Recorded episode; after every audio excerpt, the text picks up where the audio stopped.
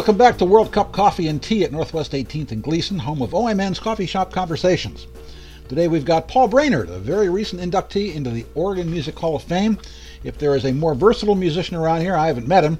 This weekend, November 25 to 27, he's herding the horn section of the band at the annual Last Waltz show. You may know him better as that steel guitarist who plays everything from Ernest Tubb to Led Zeppelin to Thelonious Monk on this instrument. He's a native Portlander and has an awful lot to say about his music and his instruments. How did he react to his Oregon Music Hall of Fame honor? How did he get from being a horn player to fame as a steel guitarist in the first place? Let's meet Paul Brainerd, shall we?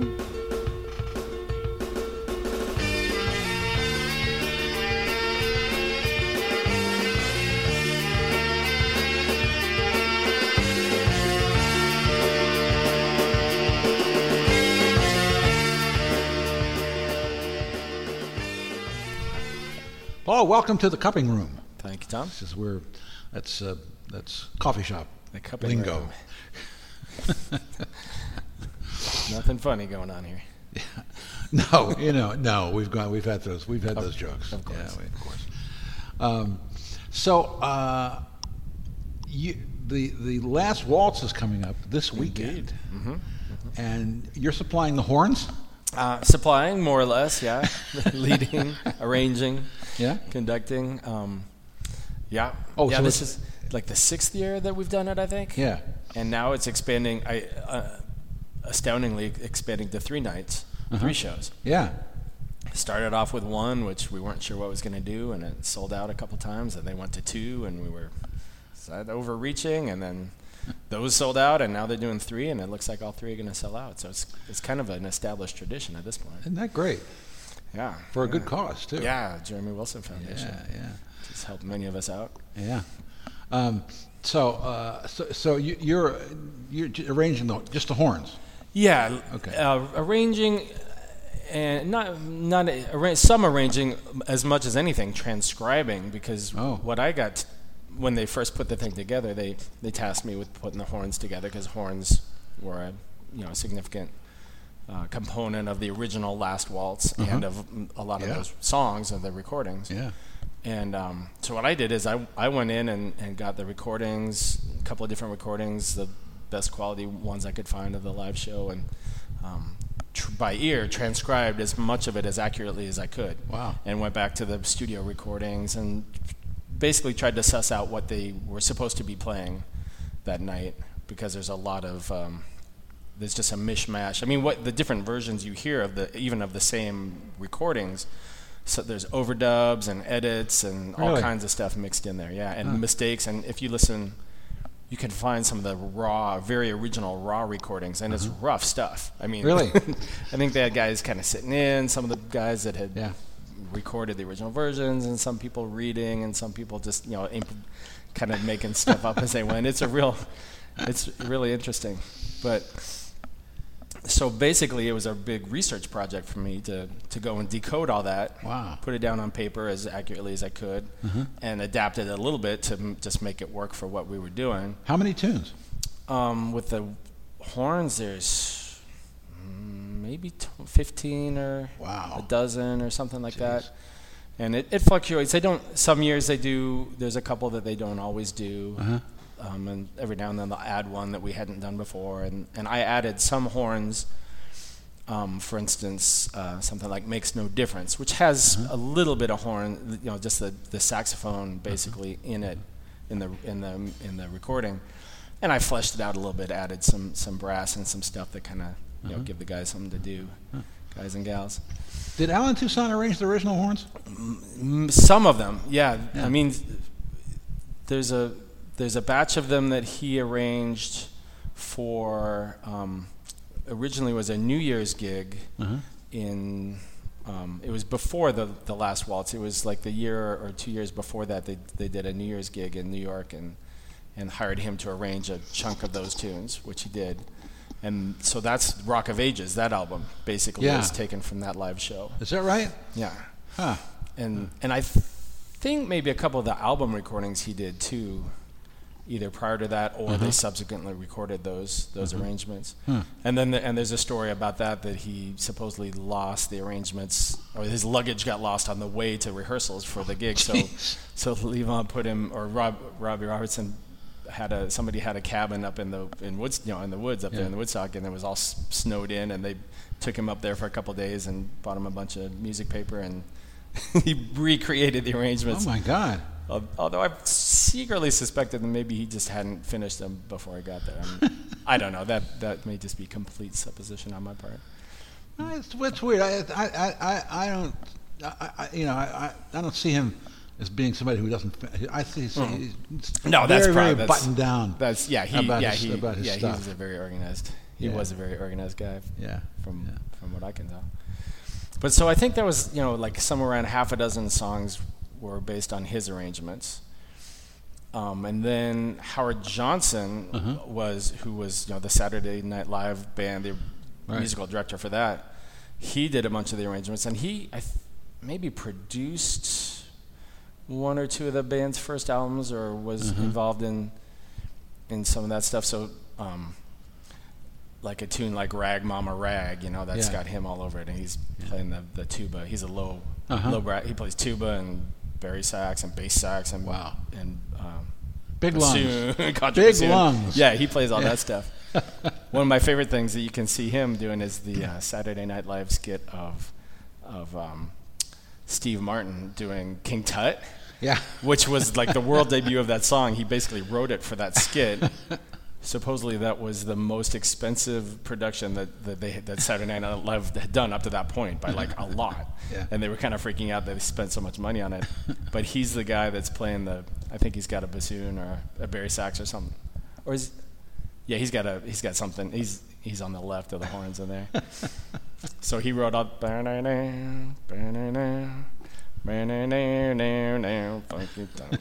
all that horn lines. Lulu comes busting out of the. Reggie Houston tells a great story about um, when, of course, he was a bari player in Fats Domino's band Yeah. for 20 years, and he quit at some point, right?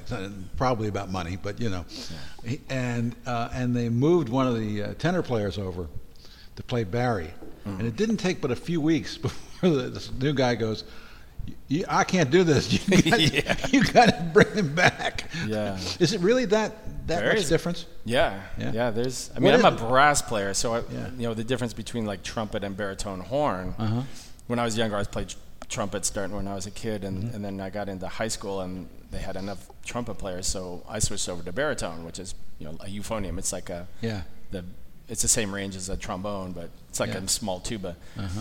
That thing took a ton more air. I was and I played that in like the marching band and the orchestra and stuff for a year, year or, year or two, and then I went back to trumpet and I was like, this thing's like a little pea shooter.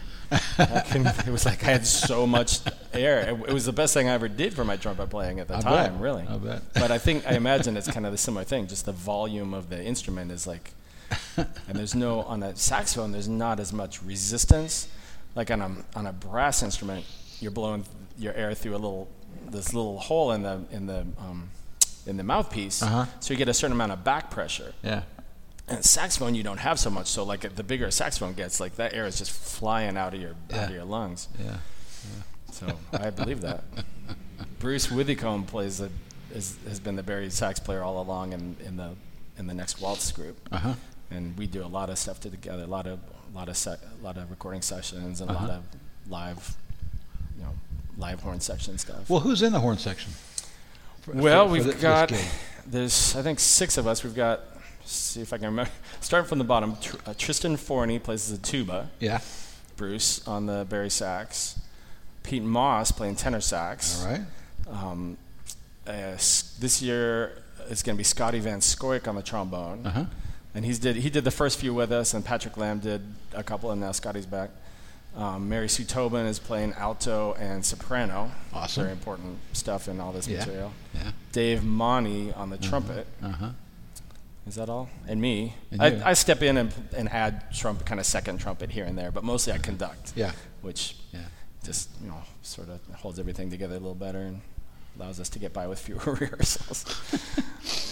Uh, what What is the function of a conductor in a, for a horn section? well, just like anything, it just keeps everyone together. I mean, you know, in theory, you don't really need one on something like this because Uh-huh. everyone can count how many bars, and in theory, everyone knows what they're doing. I mean, all these all these folks are great players, and they Yeah. totally could. But it de- it definitely helps to coordinate with the band. Some sometimes like these these the like a rock your typical rock band isn't necessarily used to playing with horn section. And the you know the horn section the parts are are formatted and you know it has a certain says okay certain number of bars before you come in and then you take this much rest and then you play this part a certain number of times. So horn players are reading this and expecting it to go like it says on paper. Uh-huh. And the band is not used to reading something and following it on paper and maybe they vamp a few extra times or Yeah. somebody forgets to come in and they go Yeah. you know go a couple extra bars or whatever. So in that situation, if you got like six horn players and some little thing like that goes awry, that's not a big deal if it's just a band that's used to playing together. You got six different people saying, "No, oh, I should come in here. I should come in here." Or did they do? You know, so it's useful to have one person to say, "Hold on, don't come in. Okay, come in now," or you know that that kind of stuff, just to help Yeah. smooth over little things like that. Yeah, And it also, I mean, I think it always just tightens a group up to, you know, everyone may know when the downbeat's coming and what the rhythm is, but you got somebody in front of you conducting and giving you a real clear downbeat and maybe uh-huh. kind of miming out some of the figures with their hands. It really, uh-huh. it kind of pulls everyone together a little more. Uh-huh. I think it, and like I said, we do this. I mean, we've done it now six times, so everyone knows the material. But we really, eh, you know, nobody has time to rehearse a dozen times. And if you only play it once a year, yeah. you know, So at this point, we're pretty much the horns are pretty much making sure we make it to one rehearsal with each. There's two different house bands that do kind of split up the night, right? Uh-huh. Lewi Longmire's, the, they call themselves the Crackers, Uh-huh. which I think is some early incarnation of some members of the band in some other form or something. Maybe there's some historical reference to that, or some record was maybe put it, um, sort of uh, put out under that name temporarily or something like that. I can't Uh-huh. Yeah. remember the story. Yeah. So Lewi, he's the second set, and then Bertha Line and the Cajun Love, Love Brigade, Uh-huh. um, they do the Steve first Karen. half. Yeah. So Yeah. yeah, Steve, Crystal Lane, all them. yeah. Um, Greg Hyatt, Mark Bowden, great band. So they um, they sort of split the night as the backup band. So there's there's two sets of rehearsal, and each of those bands is doing you know a dozen tunes or whatever. So there's sort of two sets of rehearsals, and they Ah. got to get together and rehearse with each of these different singers. Jeez. So there may be you know at least two or three rehearsals of each of those lineups, and in the past there were more. Yeah. So at this point, the horn, like you know, who can at this time of year, you got holidays and everything. Right. So we're lucky to make it to one or two rehearsals with each band. So it's even though everyone knows their parts already, Yeah. It's it's helpful. You know, I can just get up there and conduct, and that sort Yeah. of shortens the, Yeah. the learning curve a little bit. It makes it easier, Well, good. and it's fun for me. Otherwise, I wouldn't have anything to do. really, I mean, Dave's a much much better trumpet player. I mean. I don't know. I don't. I don't keep my chops in sh- in the kind of shape that you need to be like a lead trumpet player of a section. You know. Well, it's because you play a million other instruments. Yeah, yeah. And I have kids. I have young kids now too. So How many? any notion of two, What kind? uh, one of each. Really? Yeah. How old are they? Four and a half. A girl, Olivia. She's four and a half, and Yeah. then Lowell. He's about. He's just over nine months. So. Oh, my God. keeping us busy. Yeah.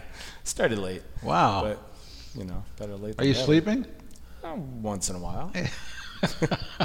you know, but get up, get up, uh, wake up in the middle of the night to, to, to give the baby some, some milk and get it back down, and then that's an op- opportunity to work for a couple hours, you know, that I otherwise wouldn't have. So, Well, that's a good way to look at it. yeah, Yeah. yeah. So, um, how, how, congratulations on being inducted into the Oregon Music Hall of Fame. Thanks. I thought it was fabulous. Thanks a lot. Yeah. Uh, what did you think? I was I was surprised for sure. I mean, I can easily rattle off a long list of, of people that that I would think would be in line well before me to get into that. But of course, I'm honored and, and, and pleased and tickled. And I, I, I think this year it sort of seemed like they, they made a, you know, they maybe have different themes each year, different sort of groups of, of mm-hmm. people they try to highlight. And this year they kind of focused on some of the some of the kind of indie rock pioneers that put Portland on that map in the last decade or two. Yeah. and with you know Fernando P. Krebs, obviously Yep, yep. Bernd Berg, Right. um, and then so I kind of ride the coattails of that as as the sideman. They they have a little bit of a sideman category. So, Yeah, yeah. You know, I played on on records with all those folks and in different bands with all of them, and Uh-huh. either either steel or horn or different things. And so I think I think that's sort of how I got in. Basically, I, I was I was the I was in the right place at the right time. That's what it boils down to. Well, congratulations. Thank you very much. You know, I don't think there's anybody who doesn't think you deserve it. Well, you know. I, I appreciate that very much. Um, so okay, so y- you were playing trumpet as a kid. Mm-hmm. When did the when did the guitar bug bite you? Oh, seventh grade, I think. Really? A friend of my dad's was played guitar. Play, he and, and this is yeah this is in Portland. This is so this is in the in the seventies whatever. The Yeah. Late seventies or something. Maybe early eighties. I don't know. Uh, And uh, so yeah, buddy, my dad's was a guitar player. Had a Telecaster and Uh-huh. was really into R and B and blues and stuff like that. And Uh-huh. so I would I would be I would go over there with my dad sometimes and hang out and I and he'd play some guitar and show it to me. I was like, man, that's like the coolest thing. And so I got to get one of those things. So I talked my folks. You know, I started looking in the in the Oregonian in the classified ads Uh-huh. back before Craigslist and such. And uh, found some electric guitar for a hundred bucks. I think it was a guitar and an amp, and talked my folks into buying it for me for a present or Yeah. whatever. And it was, you know, it was, I think it was an EKO, one of those Italian surf knockoff kind of guitars that didn't play that great and sounded pretty bad. And the amp was some homemade tube thing that buzzed like crazy. and the, of course, the first chance I, I got, I went and bought a distortion pedal that buzzed even worse. So Yes, of course. it was of the course. single coil pickup. It was just. A, it Who was were a- you listening to then? well, you know, I mean, sort of through my dad and, and his friend, like I was into some R and B stuff. I mean, you know, like Chuck Berry, and they were into NRBQ. I remember, and and um, you know, sort of classic. 50s blues R&B kind of stuff, and I Uh-huh. got into the Beatles, got really into that, and and you know at school and Zeppelin and like you know sort of classic rock at that at that time was. Uh-huh. I mean maybe ACDC, even Stones Uh huh. sort of got into all that all that stuff and then but then when I got to high school sophomore year of high school I went to Wilson and Uh-huh. so, and um, my sophomore year Jackson High School closed and all those kids came over and their band director came over and previously Wilson had just had sort of a classical had a marching band and a concert band Uh huh. but Greg McKelvey came over from Jackson and and started up a stage band. So I so I got in on that, and uh, at first I was playing trumpet, but there was better trumpet players. For I was you know and I was taking lessons, but really Uh-huh. studying classical m- music. But I had this guitar, and there was no guitar player, so they said, "Yeah, here's some sheet music." And I I was like all these chords like, symbols. I was like, I don't know what this means, but I can figure it out Yeah.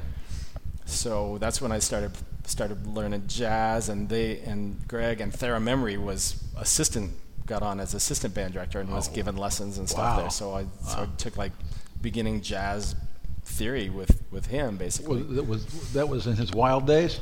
Yes, yeah, he was. Yeah, I'm not sure what used to go on in the practice rooms aside from practicing. no, I don't know. Yeah. So- yeah, but he was a, he was a he was a character and Yeah. very inspirational and and a great great guy. Yeah. And uh, man, we used to go sneak down and see him at you know the Hobbit or Uh-huh. Remo's or a place like that, Jazz Uh-huh. Corps. Yeah. Um, but so so those so so he and Greg basically said, oh, you need to go listen to like Wes Montgomery and Uh-huh. BB King and T-Bone Walker and Kenny Burrell Yeah. and guys like that. Yeah.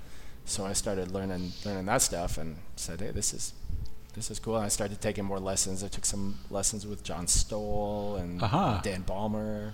Learned Huh. some more jazz jazz stuff. So jazz guitar But, became but, kind you, of my focus. but you didn't end up holding the, the, the neck No. straight up. no, that's that's John's particular innovation. I mean, man, he's good. I asked him about that once. hmm He says because it gives me piano voicings. It, you know, if, if you ever try it, it's it's ama- It's like well, think about like a cello or Yeah. you know, or Yeah, ba- yeah, any. It really the ergonomics with your hand and your wrist. It, Uh-huh. it does it. It's if you, you put the pull the neck down where people usually have it, and you're cramping your hand and bending it Uh-huh. around, and you unless you got really long fingers, which I don't particularly. Yeah. But you bring it up next to you, and all, it's just super easy, and you can just spread way out. It really makes a ton of sense. It really does. so that's so yeah, that's where I got into like jazz and Uh-huh. guitar more more in depth, and but still playing trumpet. And uh, I played I, for a brief period there. I took I jumped on tenor sax for like a year. I think that was in eighth grade or something. Just and I'd taken piano for way back. I started on piano in Yeah. like fourth grade for a little bit. Huh. Didn't didn't take it too seriously for very long, but Yeah. I still have piano. I still, I mean, that's of course gotta have piano. But the steel bug hadn't bitten you yet. I didn't even know what one was. Really? I didn't know what a steel guitar was for Wow. even even through. So I went to college, went to academic college, but still end up majoring in music and playing jazz guitar, playing trumpet, sort of all that. Got playing in bands, playing rock, blues, all whatever. And then then I decided to go to grad school, music school. Huh. So I went I went to New England Conserv- the New England Conservatory. Took a year off, came back to Portland. Uh-huh. Yeah. Checked out, you know, the grunge scene, whatever Yeah. was going on. Didn't get too far into it, but Uh-huh. but um, used to appreciate a lot of that. Then I went back to the satiric, satiric thing. yeah, oh yeah. Monica Nelson scene. Yeah, I saw some amazing stuff. S- then, uh, then I went back to Boston, went to this the conservatory, which and studying classical composition. But I was but I was also playing in the jazz band there. Mhm. They didn't know I was a classical composition major. They thought I was a jazz composition major, so I got away with it until they discovered that and they kicked me out. but still playing, and and sometime while I was living there, I I um, my I was living with my housemate who had been one of my roommates in college. He was going to MIT, and he was a deadhead, so he's always always playing Grateful Dead, which Ah. you know I appreciated Yeah. for here and there. But so we were playing some something of theirs, and there's Jerry Garcia playing steel on on you know a couple of their albums in the Yeah. 70s. Yeah. And I don't know, I don't know how I suddenly all of a sudden something clicked. I heard it. I was like, "That's not a guitar. What is that?" And I was like, "Oh, that's a pedal steel guitar, isn't it?" Yeah. And I started listening more into that, and I was like, "That's a really cool sound." And uh, I grew, in, I grown up like my mom was into country, more into country music when I was a kid, and Uh-huh. like the seven, like outlaw country, you know. So I, Uh-huh. I had some country music appreciation, but I wasn't a huge country fan. But but I knew I suddenly I kind of realized what steel guitar was, and I decided I was going to get one because I just sounded cool. Yeah. So I went. I actually actually ended up in Nashville. I took a road trip to Memphis to visit my my one of my cousins was getting married there, so I drove down there. Uh-huh. And I literally just got off the freeway in Nashville and pulled into a, a strip mall, and there was a music store. and I went in there, and they had a little beginner, little Sho-Bud Maverick Yeah. for 500 bucks or something. And I bought it. it's just like, and I had to ask around a little bit when I was in Boston. There's not, you know, there's not a ton of country scene up there, but I'd asked around and I talked to one guy in a music store, and he's like, "Oh yeah," he told me a little bit about the brands and what to look for. And he Uh-huh. said, just you know, don't get a show, don't get a. Ma- if you see a Sho-Bud Maverick, just those are kind of beginner steels. Don't get one of those. So of course, the first one I saw was Yes. I, bought, I had to buy it. so I had that one for a few years Uh-huh. and messed around on a little bit. Started playing a little bit with a, a band, and there was another band in Boston at the time that had been guys that were I was at college with, and I started playing with them, kind of sitting in, and they played every week at this place in in Cambridge, and so I just got the very basics down. Uh-huh. You know, they were playing rock, college rock, Yeah. classic rock and stuff, and um, then I came. Then I finished A lot of times there was a there was a space for for, for Oh, steel in those sure. in, that music though. Yeah, and they, you know, they were playing, say, some Rolling Stones, and there's, you know, Right. Ron Wood plays some some real yeah, basic yeah, pedal yeah, steel and some of that stuff, or even Zeppelin, Jimmy Page does. Yeah. I mean, Right. You know, it's something like Tangerine or Down by the Ocean. There's, there's, Yeah. you know, there's some steel in that stuff, and you can fit it in just about anything, of Right. course. Jackson Browne, Neil Young, all Yeah. those people. Yeah, yeah, yeah, yeah of course. yeah. So I that that and, and Grateful Dead, you know, Jerry. Garcia, like. New Riders of the Purple Sage. Right. So that that sort of body of stuff was the first stuff I got into on steel. And then I came back out to Portland after school, and I was working, and I was started playing, started going around like the blues scene, and and getting, you know, getting into that, and getting some gigs, and going to blues jams and all that, getting to know all those people. sort of got interested in that and jazz, and still kind of Uh-huh. trying to do some jazz stuff and doing a few gigs on here and there. But I kind of forgot about steel for a little bit. In fact, I didn't I didn't manage to bring it back. Well, on the way back out, I dropped it off in Nashville again to get a couple of knee levers added to it, Uh-huh. which I didn't realize at the time. You just it's not really worth going to the trouble and expense to add knee levers to a Sho-Bud Maverick. They kind of are what they are. so then this guy had it for a while, for a year or two. He just didn't wouldn't get around to it, and finally I said, "Just send the thing out here." And he was like, "Yeah, that's probably better." so I got it, and then I got it kind of re interested in it again. And I started buy, I started seeing them around. I started like buying ones, and I traded that one I think for a bass or something. Some, and they came up years later. I, I actually saw the thing on stage at a gig. I was going down The same guitar? that yeah, that actual one. Wow. I walk into Dante's for some gig, and the one of the opening bands. There's my old steel on stage, and I'm like, holy. How did you know that, that was the one? I was. It was just. Un, it was recognizable, definitely. and I went up, and, I, and and the guy's like, "Hey, you can play if you want." And I sat down at. One of the funny things about it, there, one of the um, pedals had been set up like wrong all along. I learned with this kind of wrong change where it was way out of adjustment yeah. and I didn't know. And, and later, when I started buying better instruments, and I had to kind of relearn that that pedal. and so this thing, I sat down at it, and sure enough, it was still doing that same like you pull the string way up too high to another note in the chord, but it wasn't the one that you usually would do. and I was like, oh yeah, it's still doing that. And I tried to adjust. Now I knew what I was doing. I tried to adjust. I couldn't get it adjusted. I'm like, well, it's, it's just how that one is. But I went through a whole series of steels and learned and started buying some old crusty ones and taking them apart and clean them up and Uh-huh. learned all the mechanics and buying them and selling them and trying different brands and eventually eventually got a few basic chops together. And then right around this time is when like alt country Oh, started. yeah. this is the early, like mid '90s. Yeah. So, you know, the some of the um, some of the alt country stuff is started up, and I'm playing in a couple of bands. I was playing in a rockabilly band, and they kind of Uh-huh. knew I played steel. I tried it out a little bit, and then uh, the ba- the bass player in that band worked was working an electric company with Willy Vlautin, and they had s had Richmond Fontaine, and Yeah. so he said, "Hey." I don't know, somehow or other, he told him that he knew a steel player and Willy was looking for one. So he calls me up out of the blue. I'm like, well, I'll give it a try. You know? Yeah. And about the same time, I also had was starting to hang out a little bit with. Um, oh, there was Jesus Presley. I, I had Oh, already started playing with Jesus Presley because there was a bunch of folks I was hanging out with, Oh, Tony. Tony oh is, my yeah. God, Tony. and they were like, "Oh, you play steel? Come on, give it a you know, give it a try." So I did. Tony I- is a unique individual. Oh yeah, yes. yeah, yeah. Very, very unique. But he, but that was a that band and that that little movement in Yeah. time that was like the Cocktail Nation, Yeah. psychedelic lounge music or something. Yep.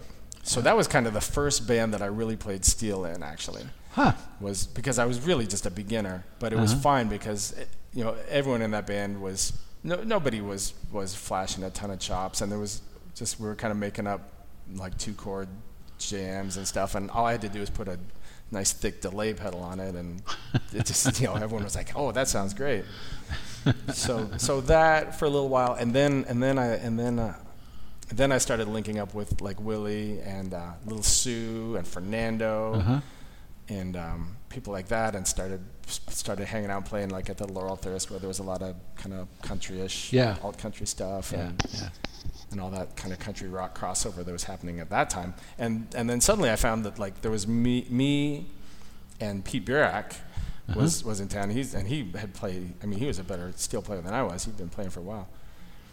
But we were the only two guys like in that kind of crossover world. Uh huh. So it was like anyone that want, ev- all of a sudden everyone wanted steel guitar because nobody had known what it was before, really, Uh-huh. around here. And we were the only two guys that played rock music. Ah. Yeah. so, yeah. Yeah. so I got sucked right into all that. yeah. Yeah. And you know, people- What, what, when you were learning, while you while you were lear- on this learning curve, did you have uh, any uh, steel guitar heroes? Yeah. Um, I discovered early on. I mean, of course, Buddy Emmons. Everyone always tells you Buddy Right. Emmons, Buddy Emmons, Right. and that he was. I mean, he was the man that one of the one of the ones, but he really took it the yeah. furthest. Yeah. And Jerry Byrd, I discovered uh, just by chance. I used to just go around to record stores and any Uh-huh. steel guitar records, I would just buy them without necessarily knowing what they were. And one of them was a Jerry Byrd album. And Jerry is kind of the m- one of the great masters of the lap steel guitar, Yeah. not pedal, no pedals, just Right. doing it all with Right. the bar. And Yeah. but he was just, just a real master of playing with slants and getting different voicings out Uh-huh. of just a straight tuning. And I didn't realize that at first. I thought it was pedal steel. so I learned. I got this Wow. one record, and I learned all this stuff on pedal steel. And then I come to find out he didn't have pedals, and I was like, I was like, wow. But I'm I'm kind of glad I did because that gave me a real appreciation. Did he just use a regular guitar? well, it was a no a steel guitar, a lap Okay. steel. All right. You know, play on your Yeah, lap. yeah, yeah, yeah. But Like Mary Flower has. yeah, yeah, Yeah, exactly, yeah. yeah. And then I when, then I realized I better I better take a step backwards and get a hold of a lap steel and figure out where this Uh-huh. all came from. But he got me into like he's a real cro- crossover between Hawaiian and country. I mean, he's from he grew up I think in Ohio Yeah, and went to Nashville yeah, and played on a lot of early country stuff. But he was really deeply into the Hawaiian music. Yeah, that's funny. Back in the in the in the 70s, Mm-hmm. um, I hooked up with this guy who had been in some John Waters movies. Mm-hmm. His name was Cowboy. That's all anybody knew him as. Mm-hmm. Well, so I kind of got to know him, and it turns out he was a musician. Mm-hmm. And he had regular guitars, but he would play them on his lap, like Wow. they were lap, like they were lap, Mm-hmm. lap, lap steel guitars, right? And he was great. And he had had this long career. He was an old man then, and he had this long career where he started out in Wild West shows, playing country, and then switched to Hawaiian. So he had this really weird combination of country and Hawaiian guitar playing. All right, uh, and he was he was really a strange he was a strange old guy. I'm telling you, he grew his own dope and, and and made his own wine and and would make la- I would I would get him gigs. I was managing him for a while, and he would make lays. For, he uh, and and then teach teach girls time steps. You know, and from time to time in the green room showed him his dick. You know. Yeah, it's the usual thing. Yeah, and um, uh, and I renamed him the legendary Cowboy Foulk. F O U L K. That was his last name. All right. And um, and he had these he had these great guitars, and he would like drive to he, he was he was in the 70s right and he would drive to ohio for gigs and stuff and come back and one time he was uh, uh, in a wreck and, it, and, it, and it destroyed all his guitars and i found a triple neck gibson to uh, uh, and I got it for him, and he just wailed on it, wailed on it, you know. And um, I just before I moved to L.A., this is in Baltimore. Just before I moved to L.A., I got him a gig playing with the New Riders, uh, to opening up solo with his hula dancers uh, for New Riders of the Purple Sage, Uh-huh. and then he died. Oh, It's like just he he was man. he was like he was back. yeah. He, you know, he was he was where he should he was where he should be in a club playing playing for a national, uh, you know, opening for a national musician, and then he died. Man. Great old guy. Just a great old guy. Wow. I'd love, to, I'd love to check out some some recordings. No. or There's No. I have the only one. That's, have- uh, I, I actually I I, I I I converted it from a cassette. Ah, uh-huh. He would play. Um, his his his number one tune was uh, "Theme from the Bird of Paradise." Do you know that?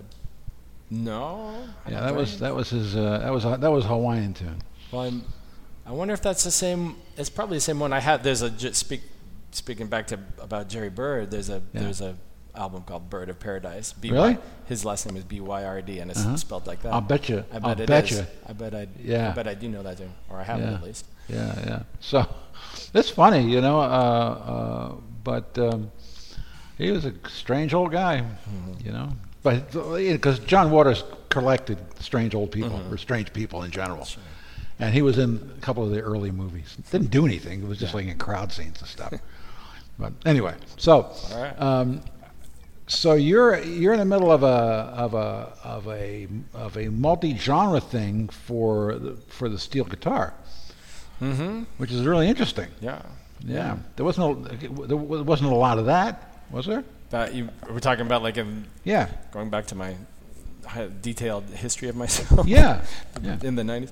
Um, no, yeah, there were still, and the thing is, there were still guitar players around, and Yeah. still are. A lot of guys have been just playing country mm-hmm. ever since you know the 60s or whatever. Yeah, But they were all just playing country, Yeah. and playing at the, the truck stops, or you know, playing mm-hmm. at, at Jubitz or or Mrs. B's or the Drum, or you know, kind of out out around the suburbs. But as far as like the kind of more current rock, more rock-oriented crossover Yeah. music in town, there really wasn't anyone playing steel. Yeah. And I don't know if you know, I don't know if any of those guys were too interested in it or, you know, just wasn't wasn't what they had been playing forever. And it's the new thing, so they're kind of like ah. And frankly, it wasn't the first country rock revival by any means. Right. You know, Right. I mean, going back to the '60s. I mean, the, Sure. say the Burrito Brothers or you know the Byrds, any of that business. Yep. And I know some of these guys. I mean, you take a guy like uh, like Harley, Harley James. Mm-hmm.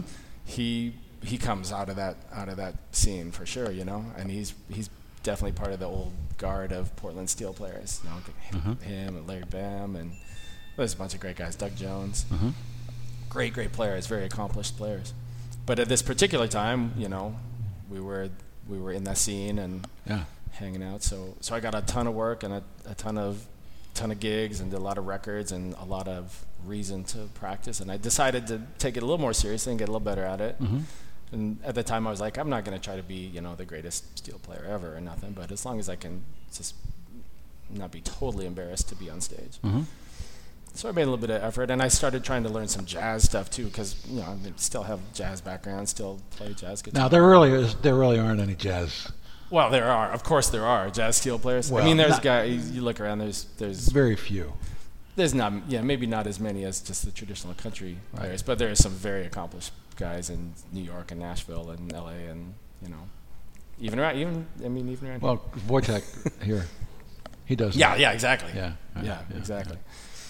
You know what you what you got to do. I've, I don't know if you've ever been to one of the steel guitar jams they do, like and these are around the country, like every state. You know, Uh-huh. there's little steel guitar associations Uh-huh. and clubs, and and they get together at the Elks Club or the Moose Lodge or whatever truck stop and have.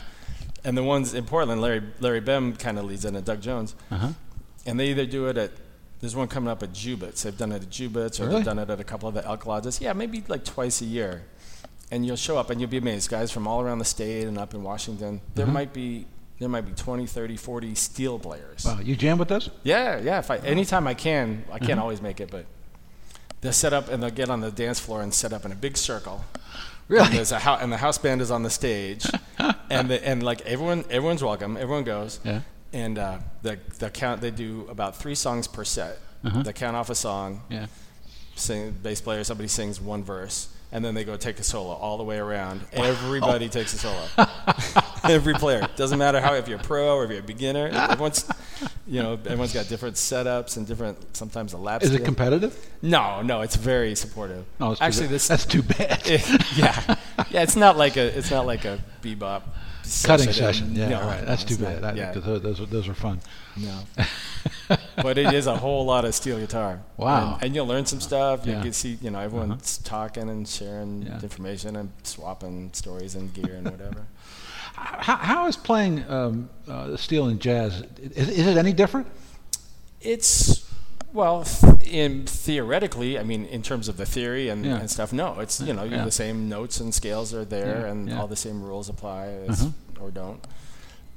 Technically, it's a challenge because um, you, you might move pretty quickly. You know, there's a and you're playing with a steel bar. You don't have frets, Yeah. and so you're slinging this this little five or seven ounce piece of metal around Yeah. and trying to stop in the right spot. And if it's a fast tune, that's really hard. Yeah. Yeah. Like Donna Lee, for instance. Yeah, yeah, yeah, some yeah, something like that, which I could barely pull off on a guitar. But Well, it- Jaco did it with a fretless bass. yeah, so there you go, there you go. It can be done. It's like Perlman does on the on the fiddle.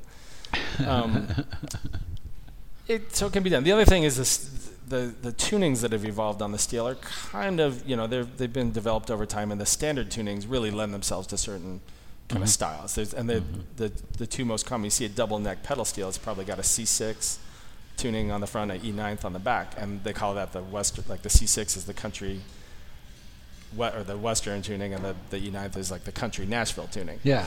and they and they do lend themselves to kind of styles. But the C the C neck they also sometimes call the jazz neck, or it's good for like Western swing and Uh-huh. that kind of stuff, Uh-huh. and maybe more for Hawaiian. That's where you usually end up playing, trying to play some jazz, because you got a lot of ninth and sixth voicings and some Uh-huh. altered chords that you can get, Uh-huh. and you can play a scale straight across the neck with without too many bar moves. Yeah. So Yeah. you got to get first. You got to get good on the C neck, which is usually people's most steel players fo- focus on the E neck first because it's maybe more common, more Mhm. in popular music. Yeah. So if you get a hold of the C neck and get into that, to where you can play a lot of scales and stuff, then you can start trying to play some some jazz, Yeah. which which I am working on. Yeah. you know for sure. You and I were on the same gig one time Mm-hmm. for a David Vest gig Yes, at Duff's. professor. Um, and uh, I was reading Sun Ra poetry with the band, Mm-hmm. and you were playing Monk. Mm-hmm. Were you playing a C neck that night? Probably, yeah. There's a there's You a think? few monk tunes that I'd love to play on steel that lay well on the C neck. Although there's a couple that lay on the E on the E side too. Uh-huh. But if Are they more difficult or or monk tunes, you know, yes and no. I mean his his conception was was very out there and and Mhm. different than Yeah. you know a lot of a lot of more mainstream players. But in a way, a lot of his tunes they're simple in some other ways too. You know, I mean, he would just ta- like his chord changes might just kind of go up and down by a half step. A lot Mhm. of dominant chords, just sort of in unusual patterns. Yeah. Or sometimes the pat. I mean, if you, I don't know if we were doing something like Epistrophy, which is Yeah. I mean, simple. It's really simple. It's got four chords in it, Yeah. more or less. But the pattern, you know, you have the there's kind of like this inverted, like the A section is sort of like an a, an, a sub A B A B section, and then B A B A re- inverted, mirror imaged. Uh-huh. You know, you have to, Uh-huh. and you can't lose your place going, and they're all moving by half steps, so you can get confused real easily. And then you go to the bridge. It's just like this classic swing bridge, and then it goes back yeah. to this weird Yeah. chromatic and his kind of angular, weird melodies Yeah. very strange and hard to hard sometimes to figure them out. But then it lays perfectly on the steel because his that melody dee dee dee dee dee dee dee dee Yeah. is all um, you know major sixth and, and dominant sevenths, which is that interval is just available right across uh, a four string gap on the Yeah. C neck. So Yeah. you're just kind of moving up and down by half steps, alternating what Yeah. string you're picking. It's right there. It actually once you figure it out, it lays perfectly. And then you figure out, well, how do you solo on this chord that's moving back and forth by half steps, like, you know, twice a measure? Well, if you work out the melody and going up and down, it's just a diminished scale. You just play this one diminished scale, Uh-huh. fits the whole thing the whole time. I think that's where he was. Go, that's what he was getting at with that. He's like, okay, I can make the weirdest chord progression of just seventh tunes bouncing up and down by half steps, but guess what? It's just a diminished scale the whole time. Just this one scale just fits it. So once you sort of figure out where he's coming from, it's like, oh, yeah, that kind of fits together neatly. And then the next night, you might be in a, you might be in a band playing an Ernest Tubb tune where you make people cry Yeah, because the the emotional nature of that instrument is is just so deep. yeah. Plus, plus, it's often out of tune, so sometimes some of them are crying for other reasons. No, really, But- really. Uh, Yeah, it's true. it really is an emotional instrument. Yeah, You know. it pulls at the it pulls at the heartstrings. The bending, the chord, yeah, the slide. I mean, if you think about it, you take it's a guitar fundamentally, Yeah. but you, you're playing it with a slide, so it's got a lot of sustain and it's Uh-huh. got that sweepy, slidey, Yeah, you know, yeah. bendy thing. And then you add pedals, so not only are you sliding between voicings, but you're also bending notes within those voicings, and sometimes as you slide between them. Yeah. So there's just a whole lot of bending and twanging going on. If you're listening to it, I think it it does it just sort of fundamentally reaches in and grabs you in a way that other instruments, you know, they they don't have that sort of mechanical aspect built in to do it. Yeah. It's cheating, really. Yeah. If you think of it. I mean, a guitar player, a piano player has to play something Yeah. that makes you cry. A Right. steel player just kind of bends a note, and you go, oh. Yeah. um, so, do you still have the Hawaiian band? I yeah, I, I I I love Hawaiian music. I've ended up getting pretty deep into it. The name of the band is Well, when I lead, I mean, I'm not, I don't lead projects myself very often, but Okay. when I, I, I did end up getting a group together and we started calling ourselves the, the Poo Poo Platters, the, fa- the fabulous Poo Poo Platters, Yeah. which um, is kind of a silly name, but also it's very descriptive because, Yeah. I mean, I, you know, will play, and I, and I get to work in some of my own material in, in a Mhm. group like that, and it'll be, um, it may be standard, maybe country, Western swing country stuff, or or Hawaiian numbers or Hawaiian style numbers that I've written, or some R and B, Mhm. funky blues stuff, and it and it all kind of ties together by virtue of the steel in a Mhm. way, sort of doing all these different styles. So you know, if you think of a poo poo platter, it's kind of like an appetizer yeah, tray, right? yeah, yeah, yeah. and um, uh, my buddy, my buddy Eddie Lacaden, who plays percussion Uh-huh. and usually usually is on the, on the percussion with us. He says that poo. Um, he's he's from Hawaii. He says poo means uh, tasty treats or something. I think right. so. Poo poo is really tasty. so that's our our aim to be. Really Are you still doing the Star Day gig? Yeah, I've got a couple things going at the Star Day, although it's a kind of a varied schedule. Um, the I, I've I, s- I've been doing. I started off trying to do every Tuesday happy hour there. Yeah. And Tuesday's a hard night, you Right. know, to, to get out. And every week happy hour, especially with kids and dinner time and bedtime is. So I cut it down to every other Tuesday, and, and I was I was doing like a steel guitar jazz Yeah. trio kind of thing. Yeah. I saw it And- with Sam Howard. Yeah, Sam and Russ Kleiner were doing it with, and a, a variety of people have, Right. have jumped in there with me lately. Galen Clark has been playing keys. Is that right? Yeah, Wow. yeah. So we do like kind of an organ organ trio Huh. version of it. Um, a couple different guys on drums. Um, so so now what I've got it down. I'm doing one the second Tuesday of the month with that. Uh-huh. Then the fourth Tuesday, this this uh, there's another goofy thing that I do sometimes. The I don't know if you've seen around the Baldwin Fun Machine. I do a band based on. It's an old funky home organ keyboard thing, you know, with a built-in rhythm section and all that. But it's kind of a space-aged sounding one. Found one in a pawn shop or thrift store years ago, and just had to buy it for 40 bucks. And discovered I loved like the way you can combine all the beats and the grooves and the sounds. Is is really fun. That's the fun machine. So I started building a um, kind of a band around it. It's the rhythm. I'm the rhythm section on it. Add horn section and add you know percussion and guitar maybe. And Yeah. uh, so we it sort of lends itself to holiday times. We Mm-hmm. do sometimes some Christmas shows with it, or I've Yeah. done a couple Halloween shows, and I'll work up a, a bunch of horn arrangements and and do kind of like what the Last Waltz does. Yeah. Get a variety of singer guest singers to come and do tunes, and Uh-huh. also working up a re- repertoire of of original instrumental stuff based on it. Wow. And you can do a lot of weird stuff with it, and and record with it, and overdub things to it, and and it becomes a, a weird little sort of basis for a, a, a concept. Anyways, the fourth, so the second Tuesday of the month, I'm doing this jazz guitar thing, jazz steel. Uh-huh. The fourth Tuesday of the month, I started linking up with Ian Miller. Uh-huh. If you know Ian, wizard, crazy, nutso guitar player. Uh-huh.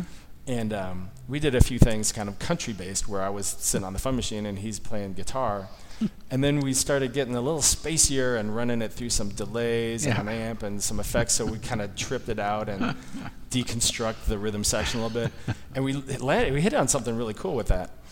So we've been doing the fourth Tuesday of the month, the two of us as a duo there. Uh-huh. And um, this today happens to be the fourth Tuesday. We've actually pushed it off. We're going to do it on the fifth Tuesday this month because this week is just Yeah. too nuts. Right. It's my only chance to make the one next waltz rehearsal that I'll be able to make with well, it all ties together. Anyway, so those are my two happy hour gigs at the Star Day. Happens to be my like right around the corner from my house, so Oh, great. the main thing is I Yeah. can just walk there, you know. Yeah. And I love the place. Justin, the guy that owns it, is How big a is the fun guy. machine? It's like a like a small keyboard. It's it's a it stands up. You know, it's all built in. It's got speakers in the front, and I mean, but it's not real heavy. I can Yeah. I can get in the back of my truck myself. It's like a uh, I don't know. It's got five, four or five octaves, Mhm. and plus the left-hand octave and Mhm. some buttons, and it lights up all cool colors from behind. it's got a little windshield on it for the music stand. it looks cool too. It's it's it's um it's an experiment in. I do that, and then my buddy Eddie plays the, the percussion, and it's Uh-huh. to me the the two of the, the like the rhythmic rigidity and mechanical Yeah. aspect of it, Yeah. and then he does the kind of loose human Mhm. rhythm to it, and that's in a in a weird way the concept is is like the dichotomy between mechanical, you know, digitized, even though it's not really digital, but Mm-hmm. Yeah. you know, Yeah, yeah, yeah. electronic music versus the human, free, uninhibited, you know, expression. Wow. So it's it's that maybe It's may almost like a, be- it's, it's almost like the theater organ concept. yeah yeah it is You know? in a small package, Yeah. yeah. but that's if I try to frame it as a as a high-minded concept that you might call BS on it, but it's something like Right that. down the street from the Star Day, Mm-hmm. in that old theater. Yeah, Did you know that guy? Um, Bob White, the No, Bob White Theater or the Day Bob- Music no, Theater? No, the, Those no, are no, both no, on Bob White Theater. Yeah, Bob. I I don't. I you- never knew Bob White, but I've been in Oh there. no, no. Did you know about what, what the guy who used to own it, who who had like two dozen theater organs? Yeah. Well, yeah. I, you know, I went in there. Yeah. I kind of knew about the place. Then when he passed away and I the building interviewed went up for sale, I went and toured it with It a was amazing. before they cleared out. It was Amazing. it was astounding. He was had trailer truckloads of theater organs stashed in, uh, out in Lents, parked in a field. wow. He was insane.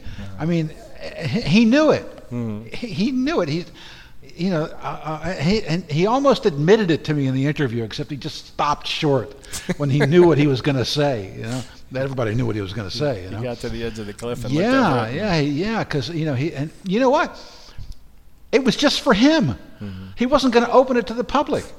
He was going to completely redo the theater. He had in there the the manual from a big a big old theater in San Francisco. That was in the back. Mm-hmm. You know, and uh, but he he- but he was going to do that and reopen it. But just for himself, it wasn't going. It wasn't for the public. Really bizarre. Great story. Because mm-hmm. I had done a, a a big story on theater organs for the Oregonian, right? Well, both theater organs and, and, and concert organs. And after it ran, and I thought I had them all, right? After it ran, I get this weird phone call. You left one out. Meet me at this address. And I go there. It's the Bob White Theater. It's completely destroyed inside, right? Yeah. He hadn't done anything to the inside. Uh, um, and, and then led me to the back and showed me, and, and it, it was bizarre. It was Did, bizarre. did he have the warehouse that he built attached to it? Yes. The concrete, Yes. just floors and floors of. Yes. I mean, yeah, there was a floor, one floor of organs. Right. All everything from Hammonds to Wurlitzers Oh, to yeah, Lowrey's. yeah, yeah, But yeah, then band instruments, Oh yeah. records, yeah, yeah, furniture. Very strange man. Yeah. well, there may be one I recently discovered. Discovered this up on Skyline Boulevard. Yeah. There's there's a house just not far off of Burnside, and um, it's a it's a beautiful, nice, big, like mo- like you know mid-century modern, Yeah. s- sprawling place. And there's and then there's a building off of it. And I the story is somebody, one of the founders of Tektronix or something, built this Mm-hmm. place. Or I don't, I'm not I'm not sure the whole details, but there's this this auxiliary building that's like it's just this big open building Yeah. and uh, and you go in and there's like kind of a balcony and then a big open room down there and then the back end of it is all sort of concrete wall and stuff. What apparently it was is whoever whoever built this place or someone that bought it was was a big fan of, of pipe organs, theater organs, and so his wife had this building built and bought an old an old organ out of San Francisco, Mm-hmm. Yeah, I think yeah. Had it from some theater that was being torn down, had it shipped up here and installed in this building that was built to house that organ. Right. And because this guy was, With all the pipes and stuff. yeah. Yeah. So the, and they had it in there for years. And it was just a private Yeah. pipe organ Yeah. building Yeah. for this for this person. The pipe organ is no longer there, but but the uh, it gets used sometimes for recording sessions. And, Ah, ah. and uh, so I did a TV story on on, on, Mm-hmm. on theater organs too. I found there were people who had them in installed in their house. The pipes would be in the attic. yeah. The manual would would be the entire living room, Mm-hmm. and and it was just the entire house was a, a musical instrument. It was amazing. And I, I I ran across a couple of people like that. Mm-hmm. One was a guy who. Um, uh, he worked at what's the, what's the what was the piano store downtown? I forget. but it was uh, a couple of Um, yeah. piano stores Yeah, ago yeah. in that building, uh, and uh, yeah, he, it, it's strange. And they're they're very they're very interesting people. Yeah, they're yeah. very interesting people. Well, almost almost takes you to think about like some of the things they do out at Burning Man, where they build like Yeah. big Yeah. interactive Yeah. structure, musical structures Yeah, and stuff. yeah, yeah. But perhaps. well, listen, thank you for coming in. Sure, I yeah. appreciate it. This Tom, has been thank fun. you. Uh, and uh, uh, I'll try to get down to the Star Day again. please please No. come to one one of these ones. Yeah, generally the second and fourth Tuesday. I'm sorry, it's a confusing schedule, but the second That's and okay fourth because Tuesdays. your, your, your, your, you know, your, your, your website and schedule are right up on this web- page. yeah, yeah, right on I- this page. Just be just above the uh, the arrow where you click to uh, play this. Cool. Yeah. And I do keep that schedule Yeah. updated because that's literally my, my calendar that I Yeah. work off of Yeah. for gigs. So, yeah. Well, congratulations again on getting in the Oregon Music Hall of Fame. Thank you you certainly deserved it, and I appreciate you coming in here. Thanks a lot. My pleasure.